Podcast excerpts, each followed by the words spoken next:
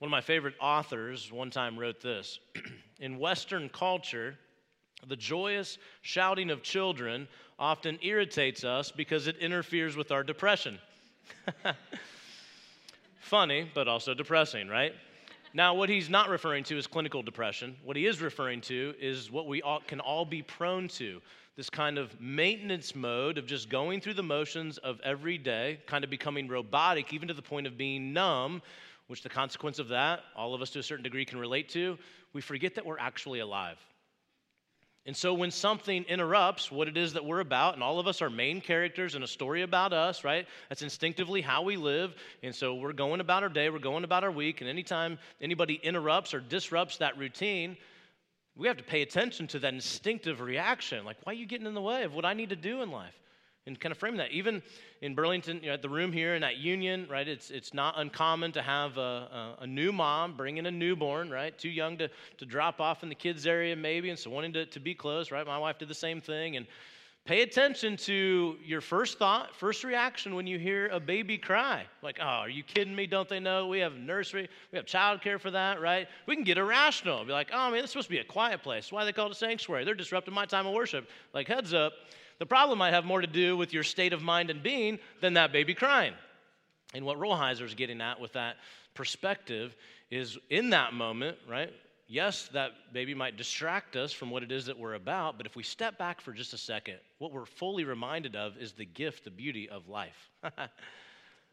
right, yeah, okay, that might be a disruption, right, from, from, from what we're here for, but if we are in tune with the big picture of how God is leading us in life, then we can literally have the discipline of gratitude for even having the opportunity to live every single moment of the day. And we frame disruptions, interruptions, not just as obstacles, but as potential opportunities.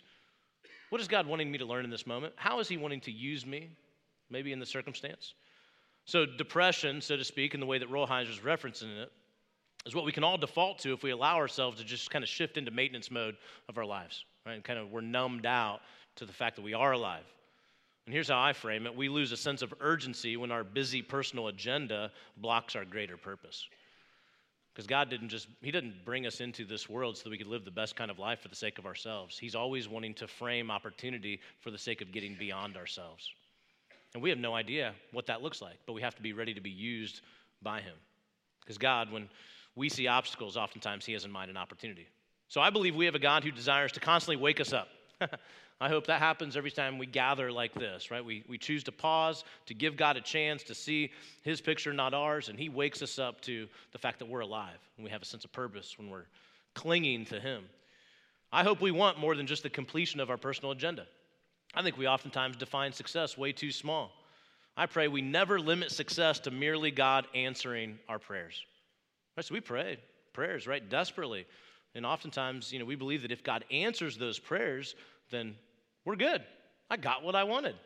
But isn't that too small of a vision for what success should really be? Shouldn't we want and even expect more than just what we can see and what we, from a human standpoint, desire? So we pray, God, heal me, right? And that's, we hope that he, pray, he heals us. God, give me this relationship. Give me this job. What if He actually wants to do more than that? So oftentimes when we pray for something, God doesn't give it to us. He does something different. That different is actually, from His perspective, the definition of more. So, do we desire what God wants more than we desire what we want? Understand that He sees His vision is better than ours.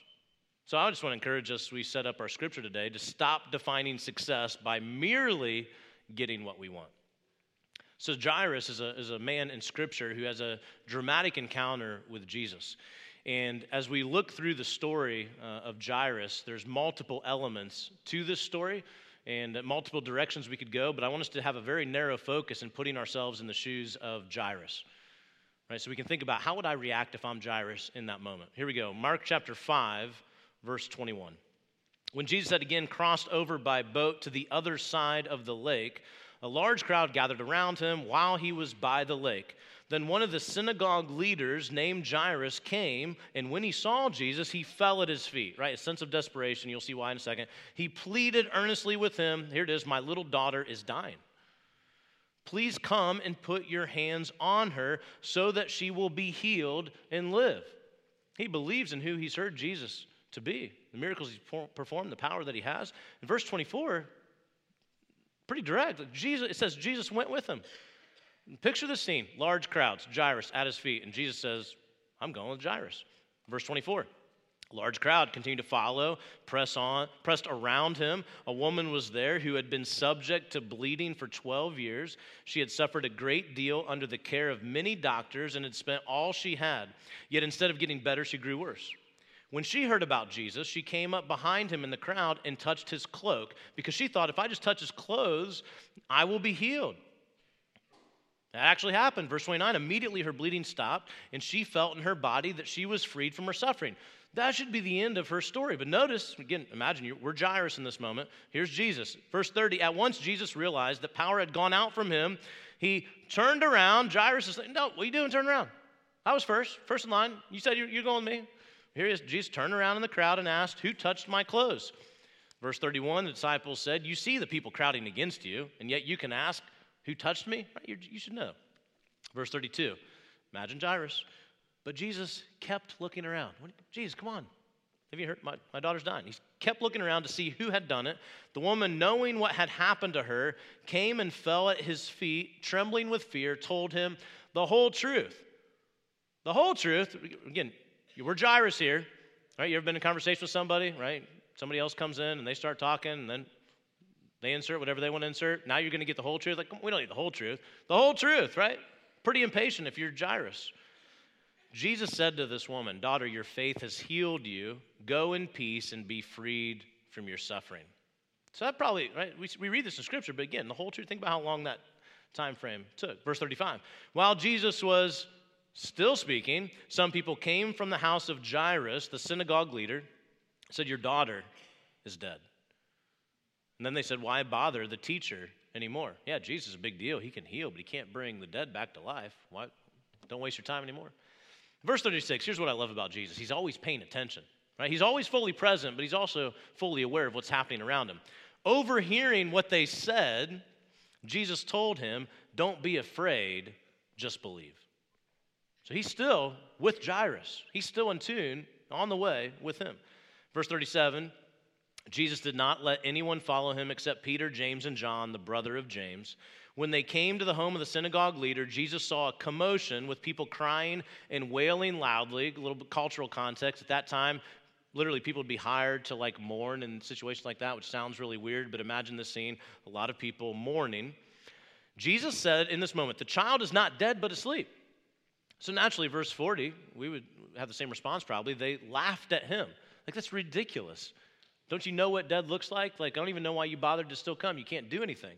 Author Timothy Keller has interesting commentary on this. He, one line he says, by Jesus' actions, if I have you by the hand, death itself is nothing but sleep. Two different perspectives here. Perspective of the people, they know what dead looks like, dead is forever. But then you have the perspective of Jesus, the perspective of faith. Proper perspective is always born out of faith.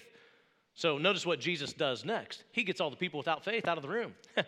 Rest of verse 40. After he put them all out, he took the child's father and mother and the disciples who were with him and went in where the child was. He took her by the hand and said to her, Talitha koum, which means, Little girl, I say to you, get up.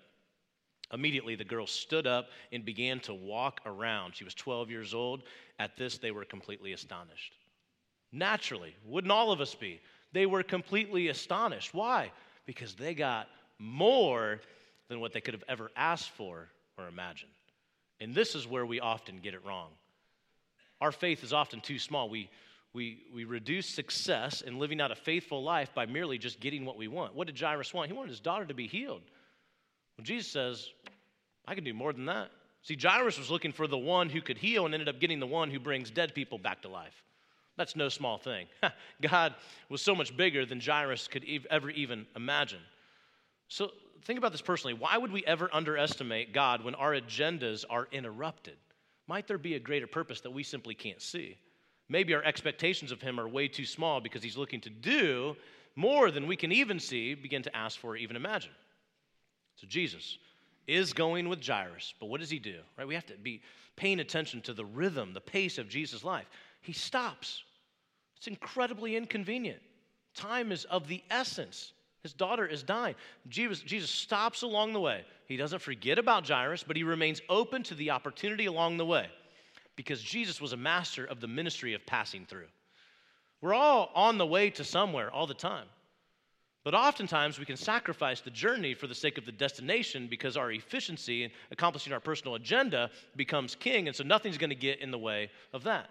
But Jesus exemplifies the discipline of the, the faithfulness of the ministry of paying attention on the way. Jairus desperately needing help, but not the only one who needs help. See, the task at hand for us is to see beyond ourselves, to daily see beyond ourselves. This is a discipline, it won't naturally happen. Acts chapter 1, verse 8. This is, uh, this is the frame, the vision, the calling of us personally and especially as the church together.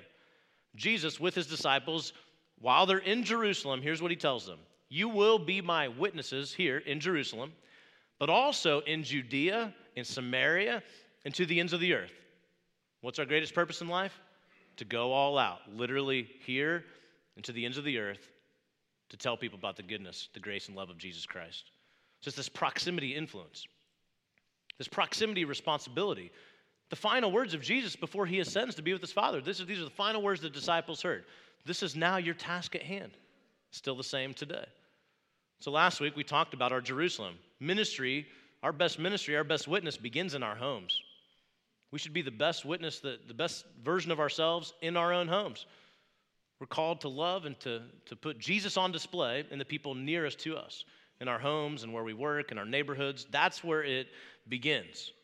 But this proximity influence, this proximity responsibility, goes beyond just what we can see right in front of us. We're always preparing to also go. We're all in in Jerusalem, but we've, all, we've got our eye on Judea. So, again, cultural context, Jesus having this conversation in Jerusalem. That's the spiritual home for all these disciples. It's the religious, spiritual capital, right, in the entire area. And so, even though they're not born there, they're not originally from there, this is their spiritual home. And so Jerusalem is part of a larger area called Judea. Equivalent would be Burlington and Union, where we're sitting right now, in the context of the state of Kentucky or the context of the tri state. We're called to be great witnesses in Burlington and Union, but we better have an eye on what is beyond us. That's why 16% of our budget goes toward local and international missions. We're all in here and we're all in there and everywhere in between where God has us step into opportunity to make a difference. This is our mission, this is our calling. So, going with the good news about Jesus and God's king- kingdom begins at home, begins in the city of Jerusalem, but expands to the entire surrounding region of Judea. So, we're always going to be on the way, right? Thinking about our personal agendas, our rhythms, you know, in life. And when you think about this area specifically, Burlington and Union, many, if not most of us, go to Cincinnati uh, monthly, probably. Some of you who commute for you know, Monday through Friday, you're literally going to Cincinnati daily.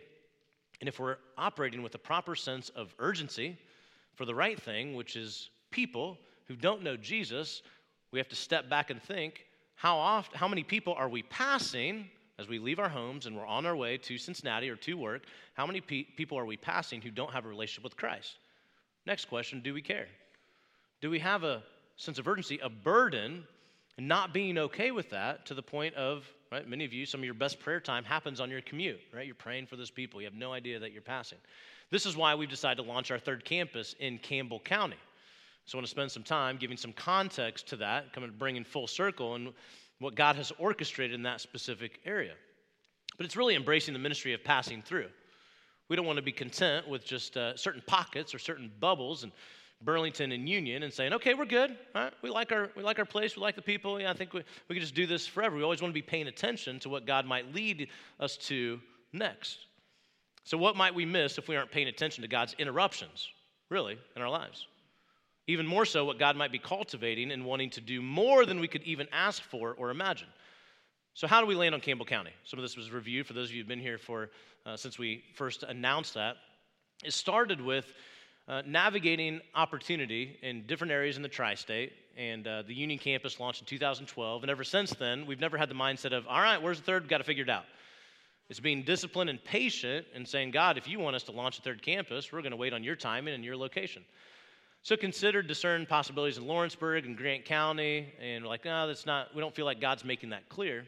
But Campbell County started to rise to the surface because, number one, we have a decent number of people who drive from Campbell County. They're part of our church family at Burlington and Union. Uh, but secondly, and even more importantly, uh, there's a lot of people that live in Campbell County that don't go to church and don't have a relationship with Christ. There's also not a, a lot of uh, thriving churches, especially in northern Campbell County when you get closer to the river. Ran some demographics. There's higher rates of depression, higher rates of divorce. So there's opportunity to minister to people that are experiencing loneliness and isolation. We've, uh, for a long time now, had a church culture, church family that's very comfortable in uh, impoverished areas. And so we do a lot of things with uh, homeless and, and low income families, looking to bless them, and just being in different environments where, fortunately, we have a lot of people like they're just naturally in tune with connecting with people no matter their life circumstance. So that gets us closer to areas where there's more density when it comes to uh, physical needs and being able to make a bigger dent, bigger difference in meeting some of those needs. So those are the practical reasons. But even then, like, okay, God, we're paying attention, uh, but we want you to make it absolutely clear so, about a year and a half ago, my wife Emily and I were over um, at a family's house in Fort Thomas, you know, right the center of uh, where we believe God is calling us in that general area. And uh, this family, the Offelds, here's a picture of them Sean and Stacy, and their six kids moved from Indianapolis uh, about four years ago. Sean is a, a, doctor at Children's and works a lot at St. St. Edgewood as well. And that's what brought them from Indy. And uh, they just are missionally minded, passionate about uh, meeting people and reaching people in their own neighborhood, in their own community. They've been trucking it 25 minutes to the Burlington campus with six kids. Some of you know that have kids, some, that 25 minutes can be like two hours, depending on how that Sunday morning goes. And so we're having a conversation with them, and now you might be thinking, okay, that's great. How did you run into them? Was that just, you know, through a coffee shop or whatever? And here's where it gets crazy. If we believe in a God of more who orchestrates something that we couldn't even think of or imagine, well, here's the story. I graduated high school with Sean and Stacy. Now, some of you that don't know where I came from, I grew up in Wabash, Indiana, about three and a half hours from here, middle of a cornfield. So Sean and Stacy and me graduated in 1997 from Northfield High School in a class of 97 people. So here's three of us out of the 97 all hanging out together. And uh, so we're like, okay, maybe God's doing something here. And then, so now you reach back, and how long maybe has God had something more in mind? Has He been orchestrating? Well, let's take this back to 1985. Literally, kindergarten class.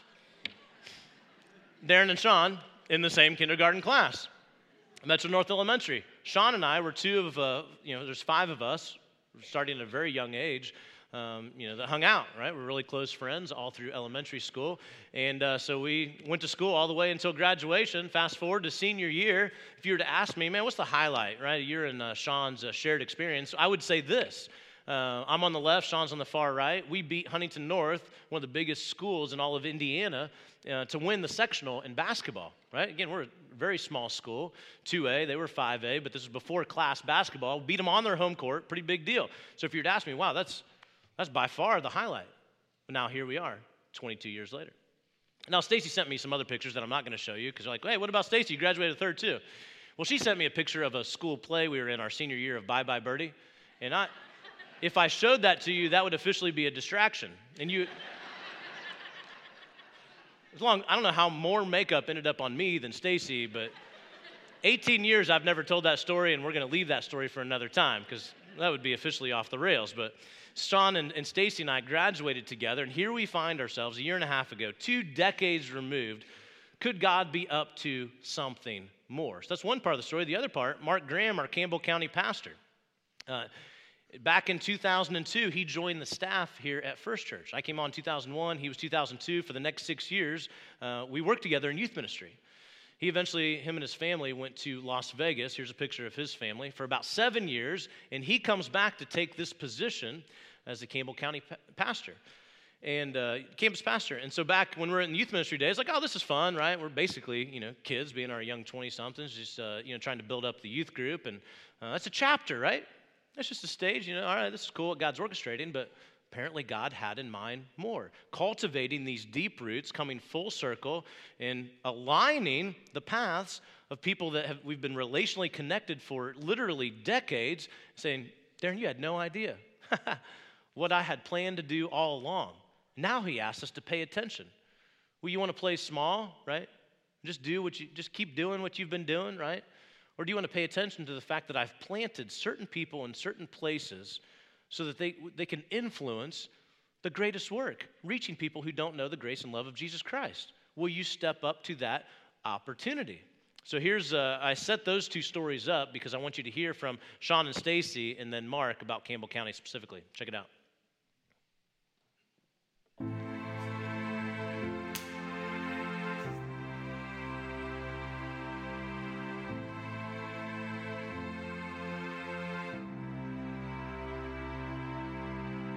I'm Sean Offeld, and this is my wife Stacy. Um, we've been living in Fort Thomas for about four years now, um, and we are just very excited to be part of this launch into Campbell County, uh, where we are you know, trying to reach people in this community. It was interesting. We didn't really fully know why uh, we had been called to Cincinnati. I came for a job, uh, but we always felt like there was more to that, that God had more in store for us. And we were looking for what that was for the first two or three years that we were here. And then, as luck would have it, we met up with one of our old friends from school, Darren Morani. It came up that they were really thinking about launching a campus in Campbell County. And the light bulb just kind of went off. The, the, we really felt like this, this maybe is why. why we were here. Right. Yeah. Right. We are so excited about reaching the community and bringing that hope of Christ to people who don't know who He is. We want to be very um, deliberate about being obedient to His His will, and uh, we hope that uh, you know this is just the beginning. That we we are so excited to see what God's going to do in this community to help reach others through this church and through these people. We're all in. Our family is all in. Our six kids are all in. We want you to join us on this calling to be the light in Campbell County. I'm Mark Graham. I'm our Campbell County campus pastor here at First Church. And we've been doing a lot of learning about Campbell County as we've been prepping for this launch. We've learned there's over 40,000 people living in northern Campbell County. That's 275 to the river, which is incredible. These are tight knit communities. People live there at times even for generations. But the one thing I keep coming back to is this word hope. It's our calling, it's our commissioning. It's what Jesus told his disciples when he left them was, "Hey, go make disciples, go bring hope, go bring about life change." That's our why. That's what we want to do. So early January, we'll be opening our Campbell County campus right here in northern Campbell County where we want to create space where people can gather on the weekends and join life changing communities of people in small groups and just learn about life transformation. That's what we want to do. We want to do it this way. Eh, this is kind of our what is. We want to live out the ordinary in extraordinary ways. We don't want to overcomplicate it. We just want to make it simple for people to come find hope. Come give hope a try. I just can't shake the word. I just keep coming back to it. It's all about hope. It's the one thing that people don't always grasp, but it's the one thing that we can offer, that we can bring to the table. So, our invitation to you is would you come join us in bringing hope to a new community, to a place we've maybe not been, where there's not a lot of people going to church? It's your opportunity to be a part of joining in when Jesus has already begun to orchestrate. You just get to play a cool key role in doing that. So, would you consider joining us here in Campbell County? To start something new. So, Mark's done a great job since the, literally the beginning of the summer cultivating a sense of community, right? And spending hours and hours alongside Derek Caldwell, realtor, trying to find the, the, the ideal spot where we can really be a blessing in that community. And uh, he launched student ministry and some small groups. It's really cool to see how the people have come before the place to the point that we've uh, solidified the staff even. So Mark's the uh, Campbell County uh, campus pastor, and we recently brought on Dawn Miller to oversee children's and also be uh, the administrative support for that team. She is a high flyer, high capacity, absolute gift to our staff. She has a sense of urgency, and to the point where, as we're researching, uh, a couple months ago, she literally said, well, what, I'm, I'm going to do something whether or not you guys do or not. So, like, that's the kind of people you want. Have a heart for reaching others, right? And they're, they're the ones pulling us along sometimes.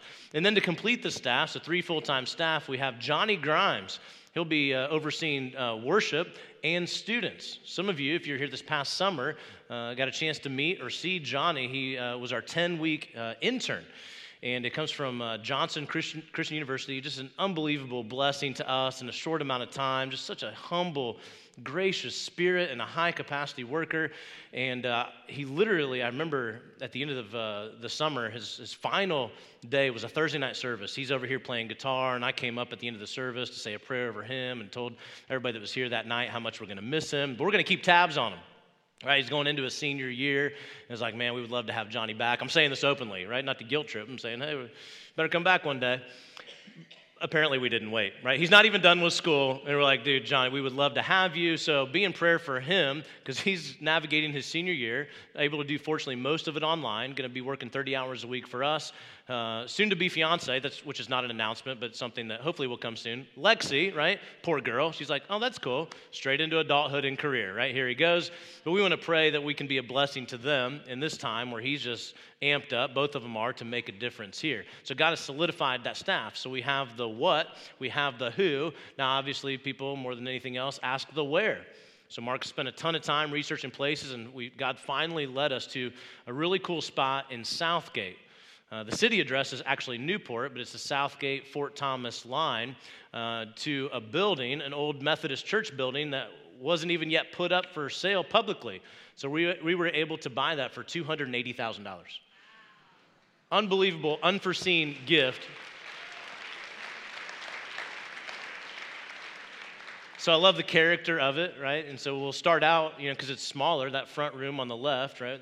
According to fire code, at least, you can get 200 people in there, so we'll try our best. In between two services, have a capacity of 400 plus kids. So God orchestrated that to be able to step into an opportunity right in an area where a lot of the people that live there said, yes, this is a positive area that we can make a difference right away. So, again, committing to the vision of going beyond Jerusalem to the ends of the earth is technically an interruption to the attention we give right in front of us. Here we sit, Burlington Union, we're all like, yeah, we're good. It's also the very thing, though, that keeps our sense of urgency alive. We're always postured toward going, whatever going looks like. Sometimes it looks like sending mission teams, sometimes it's planning churches, sometimes it's campus strategy. But we will see interruptions as either obstacles or opportunities, two possible responses to interruptions. One could be, hey, what about us? Like, oh, well here we go, kind of spreading resources too thin, right? Kind of a scarcity mentality. Like, man, there's more things that we could do, you know, Burlington and Union, we're still, we're deciding to go instead. Or we could have the, that's an obstacle mentality, or we could have an opportunity mentality that says, hey, what about them? And I pray that we're a part of a church that that's always the first question. hey, what about those who don't yet know Jesus? Opportunity mentality born out of a sense of urgency of what matters most, going to people who don't know Christ. So let me be very clear. I pray the greatest burden on our hearts as a church and our primary sense of urgency is always toward the, reaching those far from God. We always have the greatest burden toward not what can we do more where we already are and the already reached, but how can our best, most focused energy go, go towards accomplishing Acts 1 8, wherever God calls us to where lost people are. Let me also be clear, and some of you that have been here for a while are already, you have clarity on this, but if you're newer, what I'm about to say next, this might be the best one of the best messages you could hear as far as our vision of how we define success. So let me, let me be clear. Our primary aim is not to go somewhere to get people to come to church. Our mission is to go to introduce people to Christ, not to come to a service and to just keep coming to a service forever. Our services are pretty simple. Burlington and Union, right? We put a lot of time and energy into making them excellent, but they're they're pretty simple, right? Most people aren't going to walk into our facilities or, you know, experience, you know, a flashy worship, uh, you know, experience and walk away saying, wow, man, that trapeze artist, that was crazy, right? I love Jesus. Uh, but, right, it's uh, like, you know, we're going we, because the way that we frame this is we see our, our facilities and our worship experiences to not be the end all be all. Because our goal is not to just have a, a culture where people attend worship services. You could attend church services the rest of your life and not encounter a life changing relationship with Jesus. And so let me be very clear about what our primary aim is. How we define success is whether or not we're actually making disciples. And the larger a church becomes, the more le- the, the less appealing that effort can be because it's, it's incredibly inefficient. but this is exactly what Jesus exemplified. It's very clear what he called us to. And this is the hill that we will always die on. We will not create cultures where people attend, environments where they come and they experience, and then they go their separate way and they come back next week, and that's the end of it. We believe that that would be failing at what matters most cultivating relational environments Where discipleship, what that looks like is people actually connecting with Jesus Christ, experiencing a life saving relationship with Him. That's the first part. The second is connecting with other people. That's why the common language around here is join a group, join a group, join a group, right? If you have no desire to ever connect with other people, it's going to be probably an annoying church family to be a part of. We constantly want people to do life together. So we place a lot of resources and energy around creating those relational environments. So, again, when you think about how we prioritize decisions, there are things that fall off the table. The Burlington campus, this room could be a lot more exciting.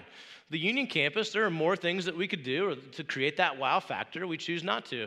Josh Brown's our worship leader here at Burlington. You know, for a decent amount of time, there's certain things he wants to do with this stage that makes it more versatile because part of our vision is utilizing our facilities more for the community. And so to have a stage that's more versatile across not just our uh, venues and worship services, but being a gift to uh, school choirs and theater groups, things like that, that's something we eventually want to do. And so when I have this conversation with Josh, he's like, well, yeah, I definitely want to do that. He also knows we have Campbell County going on as well. We lay those two things out. Our leadership, people like Josh, are postured toward like, there's no conversation. Let's go for the people. Let's put our time, money, and resource into what's going to create those environments to reach people who don't know Jesus. So, a campus facility, specifically a worship service, essentially exists as a front door. Right, there's more to this conversation. I'm going to unpack the third week of January. But the concise version is that when we gather like this, we meet with, with God, we, we bless Him through singing, through His Word, and we hopefully experience life change. And we want to connect other people. But it's a, it's a catalyst for connection. So God has blessed us with an incredible front door in Campbell County, the Southgate area, 36,000 people living in a two mile radius. There's desperate need there.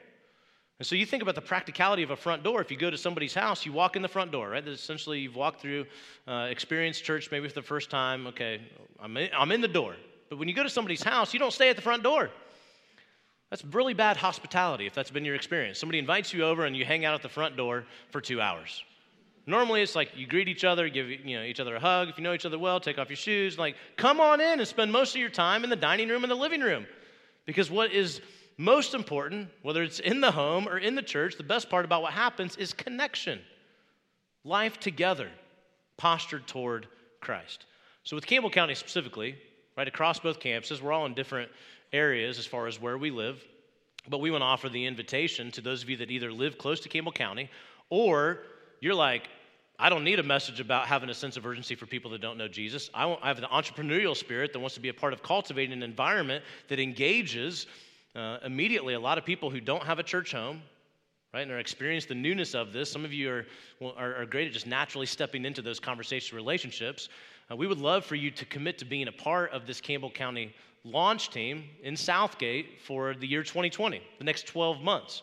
And so at both campuses, when you walk out in the lobby, you're going to see uh, tables and displays set up and uh, where you can meet the people that are already a part of that launch team, ask some questions, and uh, just get some information. But at the very least, uh, write a prayer on that board.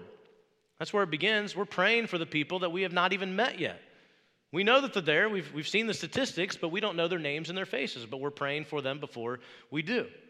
God wants to disrupt all of our lives so that we're all, always investing in what matters most, and that's people coming to know the grace and love of Jesus Christ. So maybe it looks like investing through serving, investing your time over 2020, being part of that. Maybe it's investing through giving. Our Christmas offering here in a few weeks is going to go toward the improvements that the Campbell County uh, campus needs uh, which fortunately isn't major renovations, but also Union. Uh, again, this is a story for another time, but uh, because we've outgrown our Union campus, uh, we bought property a mile further down. And so we'll eventually build on that property, a lot of cool things in the mix there. So the Christmas offering will go all toward reaching people that are far from God in those specific areas, Union being one of the fastest growing areas in all of northern Kentucky. Or again, the third piece, invest through praying. Whether you write a prayer on that board, or whether you go home with a greater sense of urgency, especially for those of you that are commuters, right? Maybe you take the 275 loop around, this building's left of, of 471, and you're like, potential church family, future church family. We're paving the way in prayer. So that's on a church level, but on a personal level. Again, I want to encourage you don't settle for merely getting what you want. for merely getting what you pray for because God wants to do more.